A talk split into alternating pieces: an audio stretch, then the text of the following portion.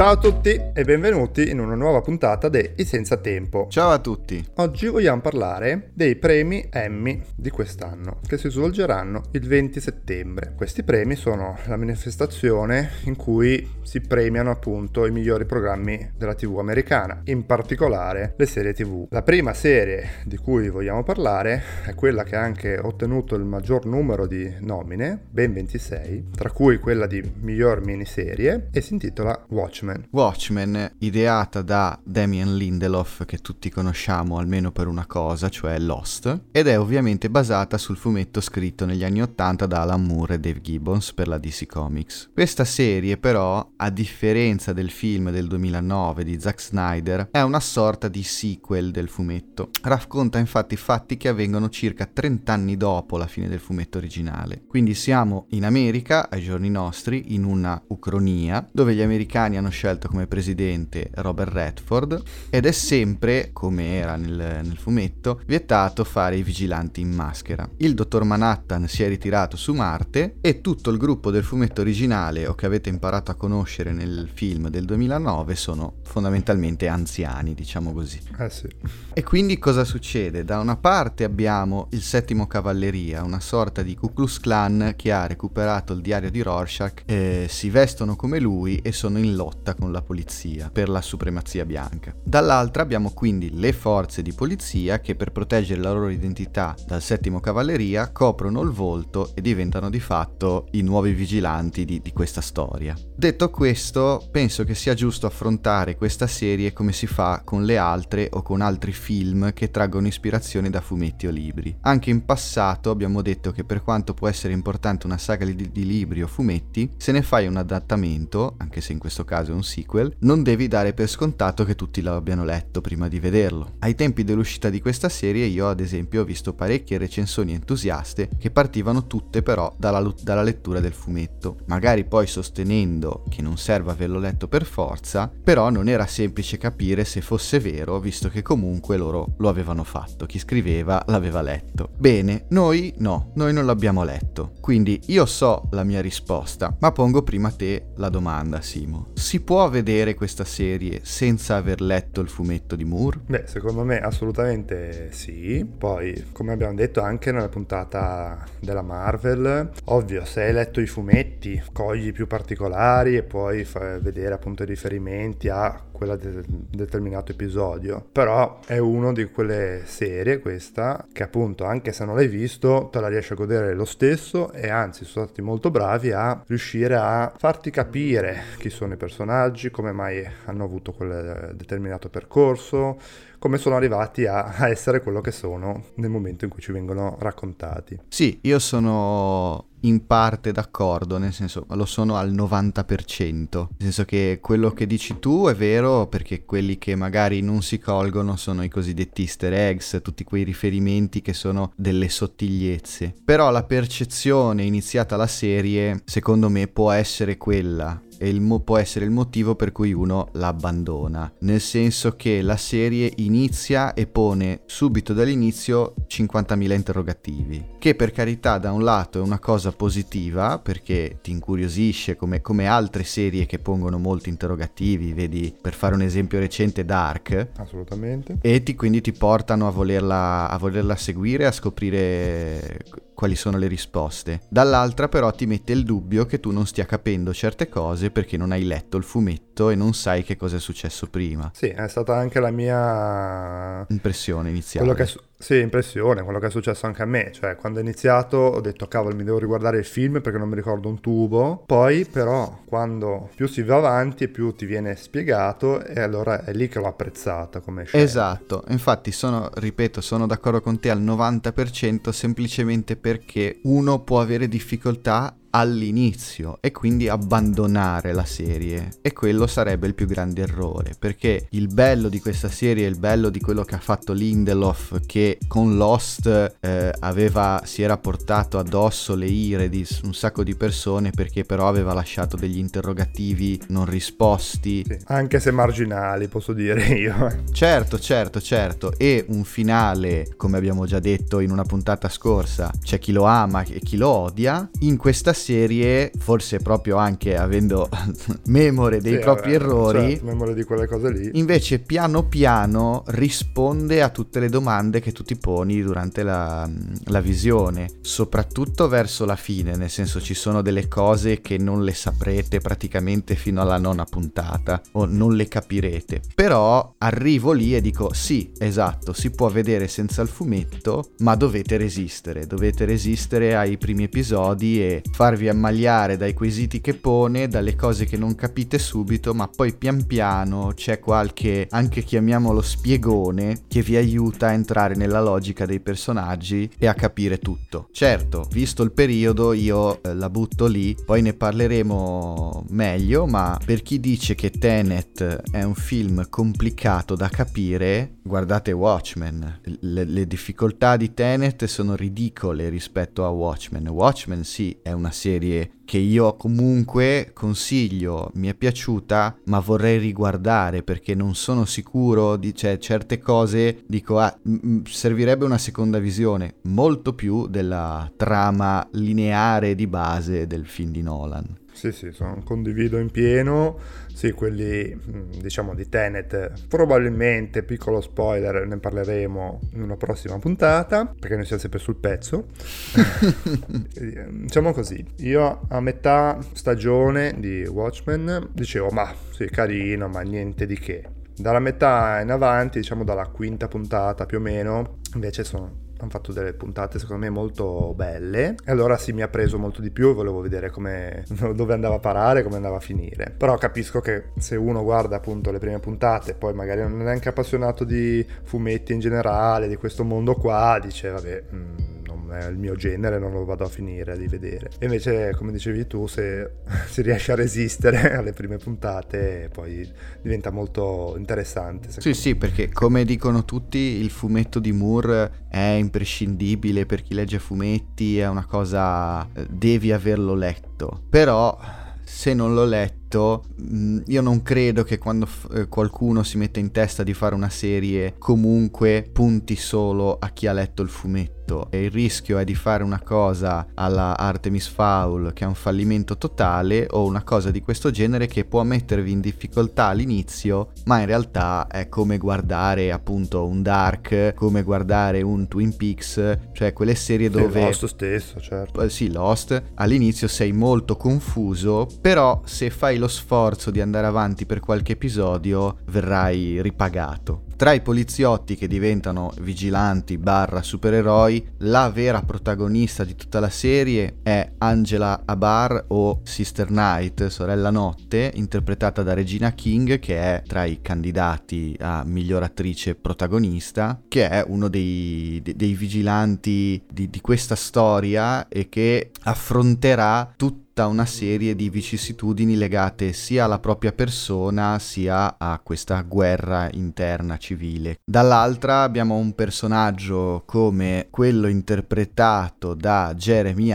Irons, che anche lui è candidato come miglior attore protagonista, e che non so se posso svelarvi chi è. Beh, secondo me sì, cioè si può dire tranquillamente, lui eh, anche nel film del 2009 c'era già come tipo di personaggio, c'era già. Sì, sì, sì. È l'uomo più intelligente del mondo. Un genio, o come direbbe Montemagno, un pazzo furioso.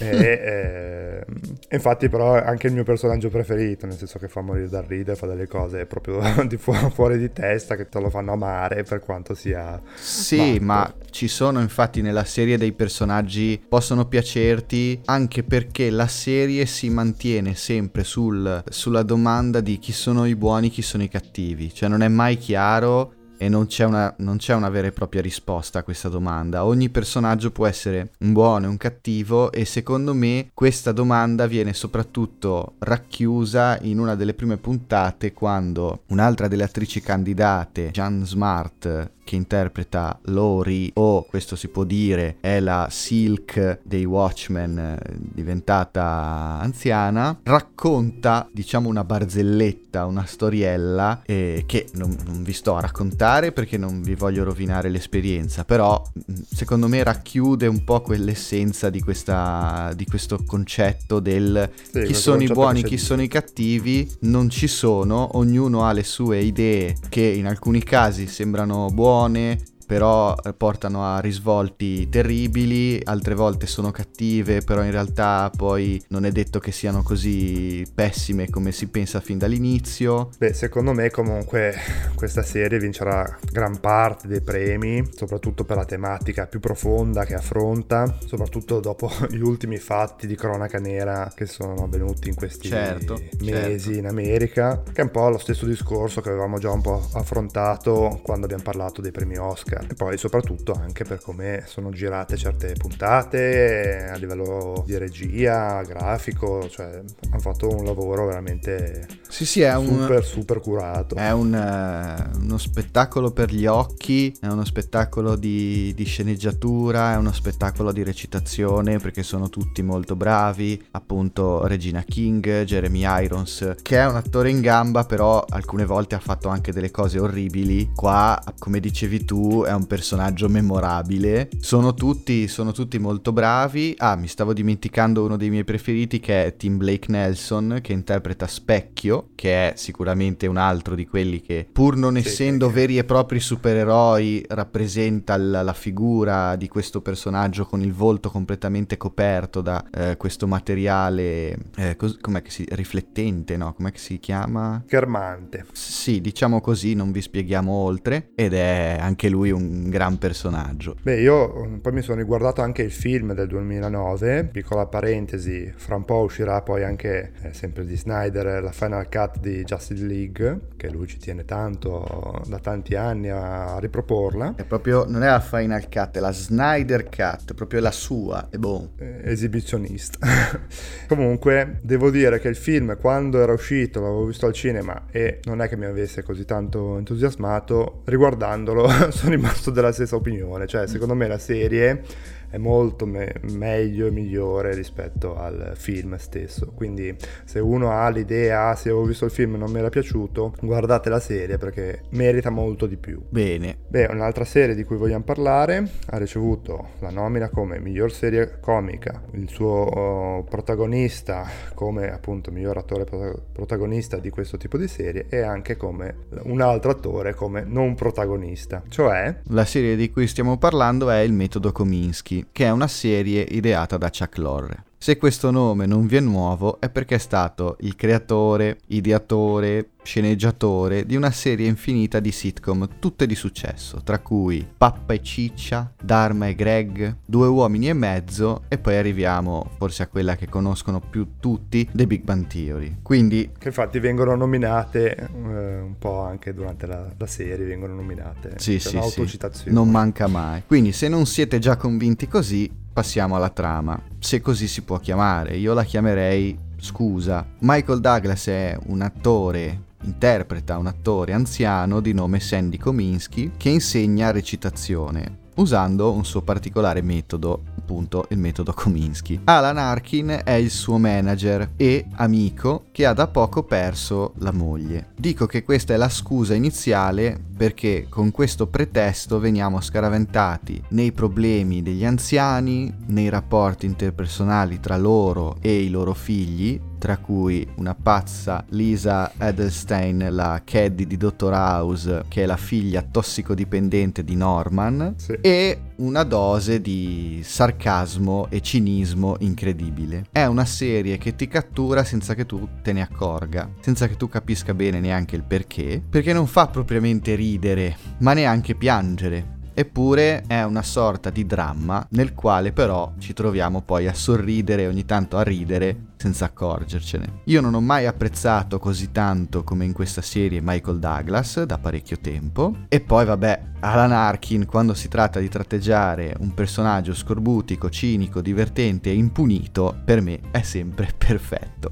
Alan stesso l'avevamo già nominato in una delle nostre prime puntate eh, dei podcast e tu avevi appunto detto ah io l'ho visto qui e mi fa molto ridere, molto bravo. E io nel film che era Insospettabili Sospetti, sì, era bravo però non, non è che l'avessi così trovato esaltante. E invece in questa serie qua devo dire che è troppo troppo troppo bravo, è cinico in un modo incredibile e ti fa sempre appunto ridere e eh, anche pensare. Dice, ah, vedremo se quando sarò vecchio sarò così anch'io. Comunque la, la riscoperta del, dell'Alan Arkin attore è stata per tutti in realtà Little Miss Sunshine. Se non l'hai mai visto, assolutamente da recuperare lo metto nella lista delle, delle, cose da recuperare assolutamente. Io avevo scelto appunto anche di parlare di questa serie, quindi te l'avevo proposto perché comunque le puntate durano poco. Sì. 25 minuti, a volte mezz'oretta, ma sono molto eh, veloci a confronto di, The Wa- di, Watchmen che invece durano più o meno un'oretta e il metodo Kominsky è già la seconda stagione, anche se in realtà non è proprio una seconda stagione, perché alla fine è un, un seguito della prima, anche come numero della puntata, non c'è di nuovo serie 2, puntata 1, ma 10, 11, 12 eccetera. Ah sì? Non me ne ero accorto, non ci avevo sì, fatto sì. caso. Infatti secondo me anche quella lì è una scelta furba perché alla fine, secondo, diciamo, nella logica quando si cambia stagione vuol dire che la tematica solitamente un minimo cambia, invece qua è proprio una continuazione. Sì, assolutamente, eh, sì, sì. L'ho apprezzata anch'io molto, anch'io come dicevi tu,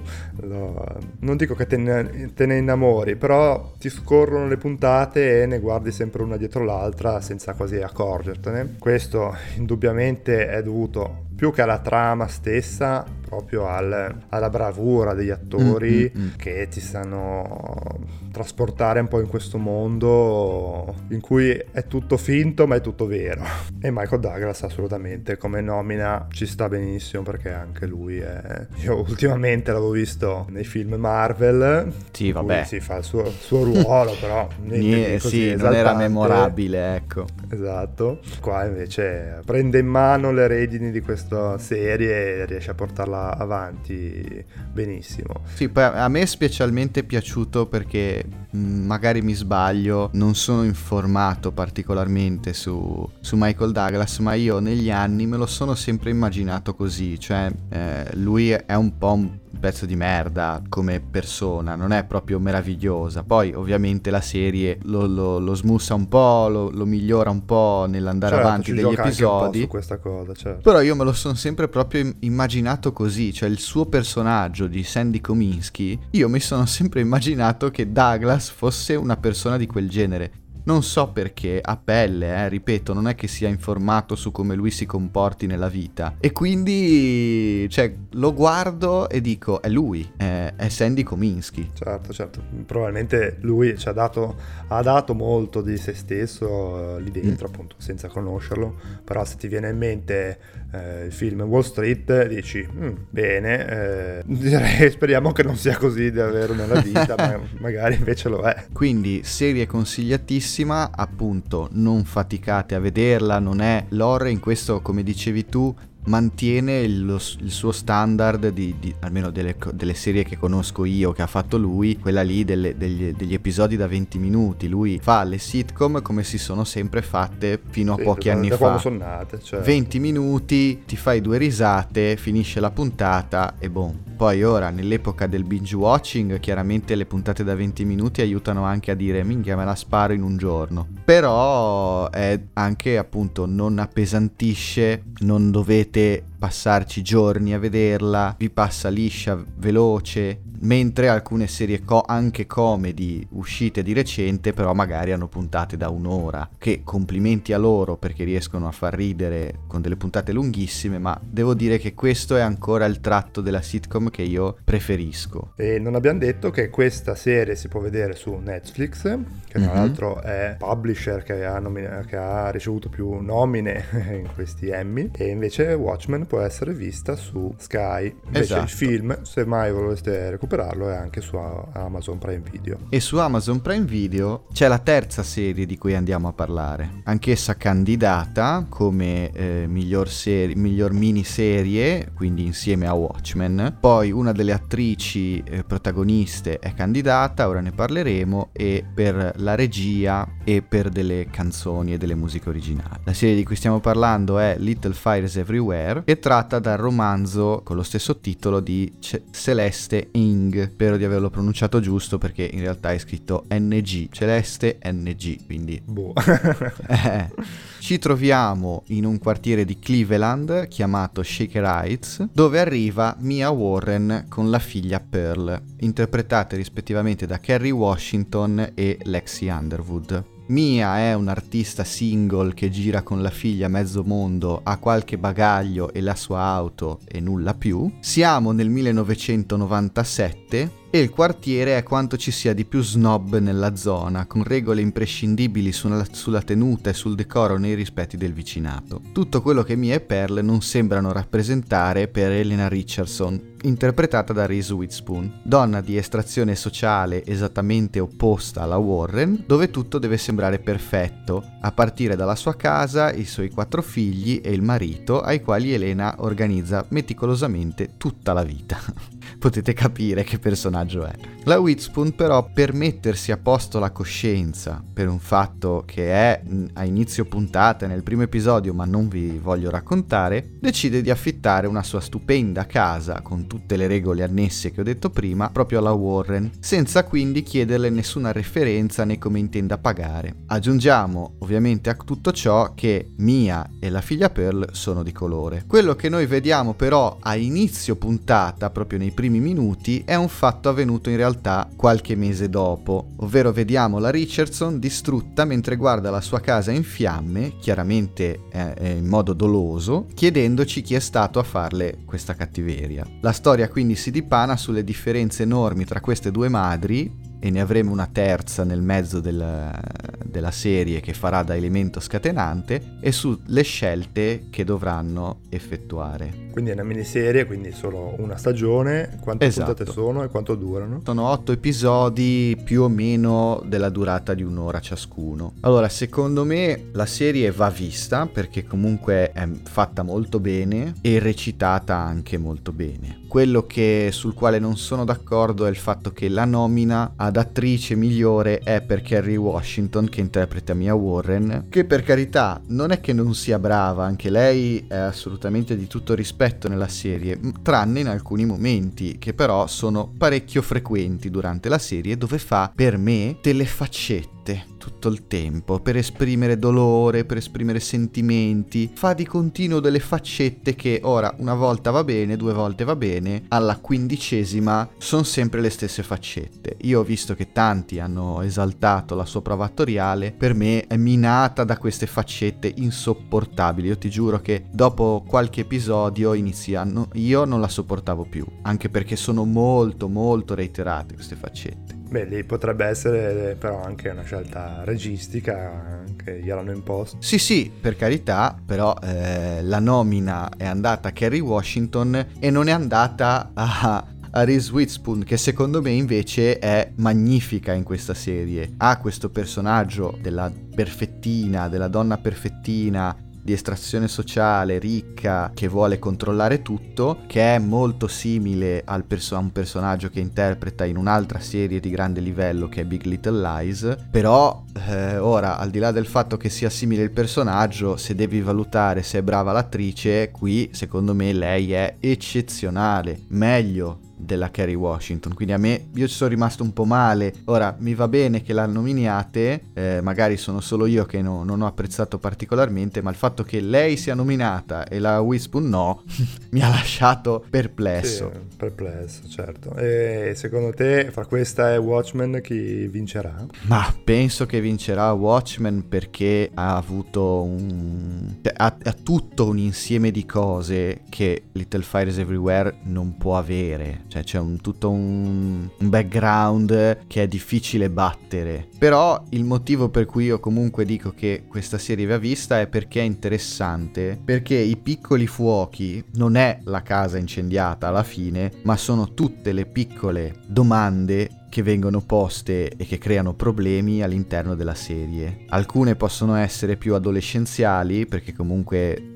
andiamo a vedere anche la storia dei figli, no? di, di quello che fanno a scuola e molte sono legate alle due madri e anche a questa terza che ho, che ho nominato. E l'ho trovata molto interessante perché ti mette nella condizione di chiederti tu tutte le volte tu da che parte saresti. Perché non è così ovvio, come non lo è in Watchmen, chi è il buono e chi è il cattivo. E mentre se all'inizio la serie ci pone un po' subito dalla parte della Warren, nel senso dici eh, lei è l'artista, è quella buona, è quella... Eh, non è una complessata che ha il quartierino, eh, deve esserci il pratino rasato. Lì per lì pensi che la, la visione sia quella, ma andando avanti nella serie non dovrebbe essere così difficile trovarsi d'accordo alcune volte invece con Elena, col personaggio della Witherspoon. E, e lì, secondo me, crea veramente un, un diverbio che se, eh, ora in questo caso l'ho vista solo io, ma l'avessimo vista sia io che te, probabilmente parlandone tu potresti essere d'accordo con un personaggio per alcune scelte e io no, e viceversa. Certo, certo, crea dibattito e crea delle domande che interessanti. Esatto. Un pochino meno invece ci sono delle scelte della storia, soprattutto nel finale, del quale ovviamente non posso parlare, che mi avevano lasciato perplesso e infatti poi ho scoperto che il, nel libro non sono così. Cioè ci sono delle cose dette o delle cose fatte che nel libro o non vengono dette o non vengono fatte. E io il libro non l'ho letto, però da quello che ho capito era, erano meglio nel libro. Non si sa, non capisco perché si siano prese quelle libertà che effettivamente secondo me vanno un pochino a minare la bellezza della serie. Sì, come spesso accade, alla fine i libri quasi sempre sono migliori di, di ciò che poi viene preso e girato. Una piccola menzione è una delle candidate è la eh, Shelton, la regista che ha eh, fatto la regia di, del, mi ricordo sicuramente il primo e l'ultimo episodio, forse anche il secondo, ed è candidata per la regia dell'ultimo episodio. La Shelton è morta poco dopo aver finito questa serie. Candidatura postuma, diciamo che anche per eh, i familiari e tutto, lei comunque ha fatto parecchie serie televisive facendo vari episodi. Potrebbe, quello potrebbe riceverlo per... Eh, la carriera potrebbe essere una... Sì, un motivo in più per darle un premio.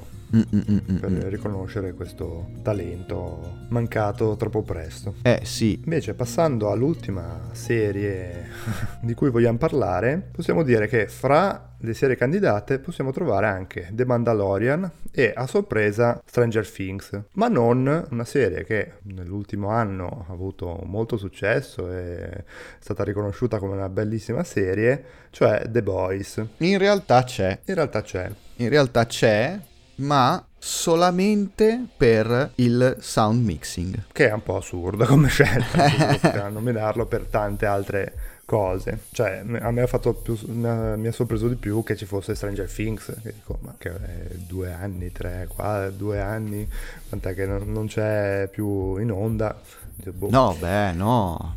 L'ultima è uscita l'anno scorso. Ah, l'anno scorso è uscita. Sì, sì devi calcolare che sono, si basano sull'anno prima. Infatti io spero che non lo so, che stiano aspettando di vedere anche la seconda stagione di The Boys per decidere se candidarli l'anno prossimo. L- la mia unica spiegazione è quella, non so. Sì, perché infatti da poco è ricominciata la, la seconda stagione, è una serie che si può trovare anch'essa su Amazon Prime Video. L'avevamo già mezza citata quando abbiamo parlato di Carl Urban nella puntata, ma era proprio necessario. Ed è una serie sicuramente interessante perché parla dei supereroi, ma in modo ironico e facendoci vedere che non sempre per forza sono buoni. In particolare si racconta di un gruppo di esseri umani, pronominati appunto i The Boys, eh, guidati da Basher, che è appunto eh, Urban stesso, che si vogliono vendicare del gruppo di supereroi più famosi della Terra, che si chiamano i Sette. In questi Sette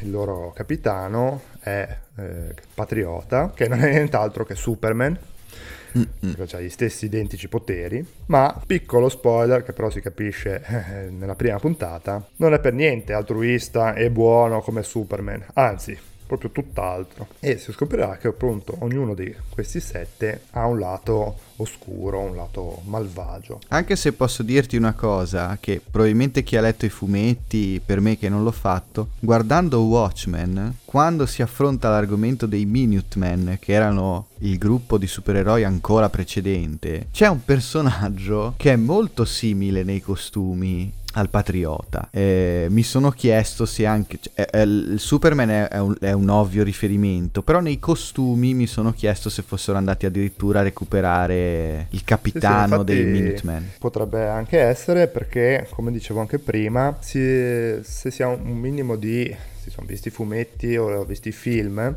ci sono un sacco, un sacco di riferimenti a film anche famosi, sia Marvel sia DC, e quindi potrebbe essere anche che abbiano preso spunto da qualche personaggio dei, dei Watchmen. La serie a volte è un pochino volgare, però per fortuna solo in alcuni pezzi, in alcuni scelte di qualche puntata. La seconda stagione, a differenza della prima, verrà rilasciata con una puntata a settimana, anche se i primi tre episodi sono stati rilasciati tutti insieme. Boh, devo vedere, nel senso come la, la gestiranno, nel senso che mentre nella prima è tutto un po' nuovo e quindi c'è sempre l'effetto sorpresa, dici ah, dove andranno a parare, per ora tutti questi colpi di scena nella seconda non ci sono stati, quindi mm. bisogna vedere un po' se come la andranno a eh, concludere, anche se si sa già che faranno una terza stagione. Io non l'ho ancora iniziata, uh, un po' per una questione di tempo, la seconda stagione dico, un po' per una questione di tempo, un po' perché dico vabbè, quasi quasi posso anche aspettare che me li abbiano, li abbiano fatti uscire tutti e sì, poi la vedo tutti, al momento, certo. cosa che invece non è andata molto giù nel senso che questa cosa che siano usciti i primi tre episodi e poi gli altri settimanalmente ha fatto sì che un'orda di persone impazzite andasse a valutare la serie con un voto basso solo perché non poteva vedere tutti gli episodi, quelle cose che io rabbrividisco a leggere. Sì, sì, assurdo, assurdo, assolutamente. La prima stagione comunque ti era piaciuta? Assolutamente sì, era stata una, una grandissima sorpresa, tanto il lato oscuro dei supereroi è una idea fantastica, non è, pro- non è che non sia mai stata fatta, però è un bel racconto il fatto che siano praticamente un, degli influencer, degli instagrammer ehm, comandati da una, da una, grande potenza e sono degli, degli stronzi, mentre quelli che sporchi e grezzi sono i buoni della nostra storia è, è fantastica. E poi ha un, una scena nel primo episodio di una potenza assurda che purtroppo io per fortuna non l'avevo guardato, che purtroppo era nel trailer, nella pubblicità. Secondo me, mh, sì, ok, sicuramente fai la tua, la tua, figura già nel trailer per chi magari devi incuriosire. Sì, attiri, attiri, certo. Però ti eri, ti eri, rovinato, cioè io che per fortuna non l'avevo visto, per me è stato uno shock ulteriore, mentre se avevi visto il trailer perché io poi, l'ho, poi l'ho guardato, te l'eri già rovinato ed è un peccato perché è una scena clamorosa. Lo so che sto sì, dicendo sì, cose senza spiegare niente, sì, ma non posso. Chi non l'ha visto non lo capisce, ma eh, è un motivo in più per andarlo a, a vedere perché in effetti colpisce, ci sono un sacco di cose che ti possono colpire. Diciamo che eh, tu dici è un po' volgare ogni tanto, beh è una serie che non guarda in faccia a nessuno, non gliene frega niente, fa quello che vuole e se deve esserci il sangue c'è il sangue, eh, se devono esserci le parolacce ci sono le parolacce, se devono citare le Spice Girl citano le Spice Girl, è, Assolutamente. è così. Sì, sì, infatti è, è, bella anche per quello. E assolutamente, l'avevamo già detto, l'hai ribadito, lo ribadisco di nuovo, Carl Urban qui secondo me ha trovato il suo Valhalla. è meraviglioso. Non è più chi? Esatto, esatto, è fantastico. E lui come appunto la, lo stupore per gli Emmy è sia per un Carl Urban ma anche per eh, Anthony Starr, l'attore che interpreta il patriota, perché seppur in modo completamente differente è pazzesco, è di una freddezza, di una stronzaggine senza pari, è veramente terribile, lo guardi e vorresti ucciderlo. Solo che è Superman e quindi è molto difficile poterlo fare. Comunque comunque sì, eh, anche questa direi che è una serie che assolutamente vi consigliamo di vedere o di recuperare se non l'avete ancora fatto, perché almeno la prima stagione merita un sacco. Vedremo poi la seconda. Esatto. In chiusura possiamo dire che noi ovviamente abbiamo affrontato qualche serie, agli Emmy ce ne sono candidate tantissime, possiamo dirvi così senza approfondire, magari ne parleremo in un'altra puntata in futuro, che serie come The Good Place, The Marvelous Mrs. Maisel o Ozark sono assolutamente da recuperare. Però ad esempio Ozark io vorrei vedere l'ultima stagione, finirla e poi magari affrontare il discorso. Ma c'è tempo, ma parecchio tempo, mentre altre, vabbè, non, non, non, le ho viste perché cioè, ce ne sono talmente tante che è impossibile stargli molto, dietro. Molto sì, esatto. Cioè, o si fa di, di, di mestiere, quindi non fai nient'altro nella vita, oppure Bene. Va bene, anche per oggi abbiamo concluso. Eh, scriveteci nei commenti se avete visto queste serie di cui abbiamo parlato e cosa ne pensate e se eh, altre serie che sono state nominate o meno, se vi hanno sorpreso e se fate il tifo per loro. Quali vinceranno secondo voi? Quali vinceranno assolutamente e ci sentiamo in una prossima puntata. Alla prossima, guardate un sacco di serie se avete il tempo. Ciao! assolutamente, beati voi nel caso. Ciao!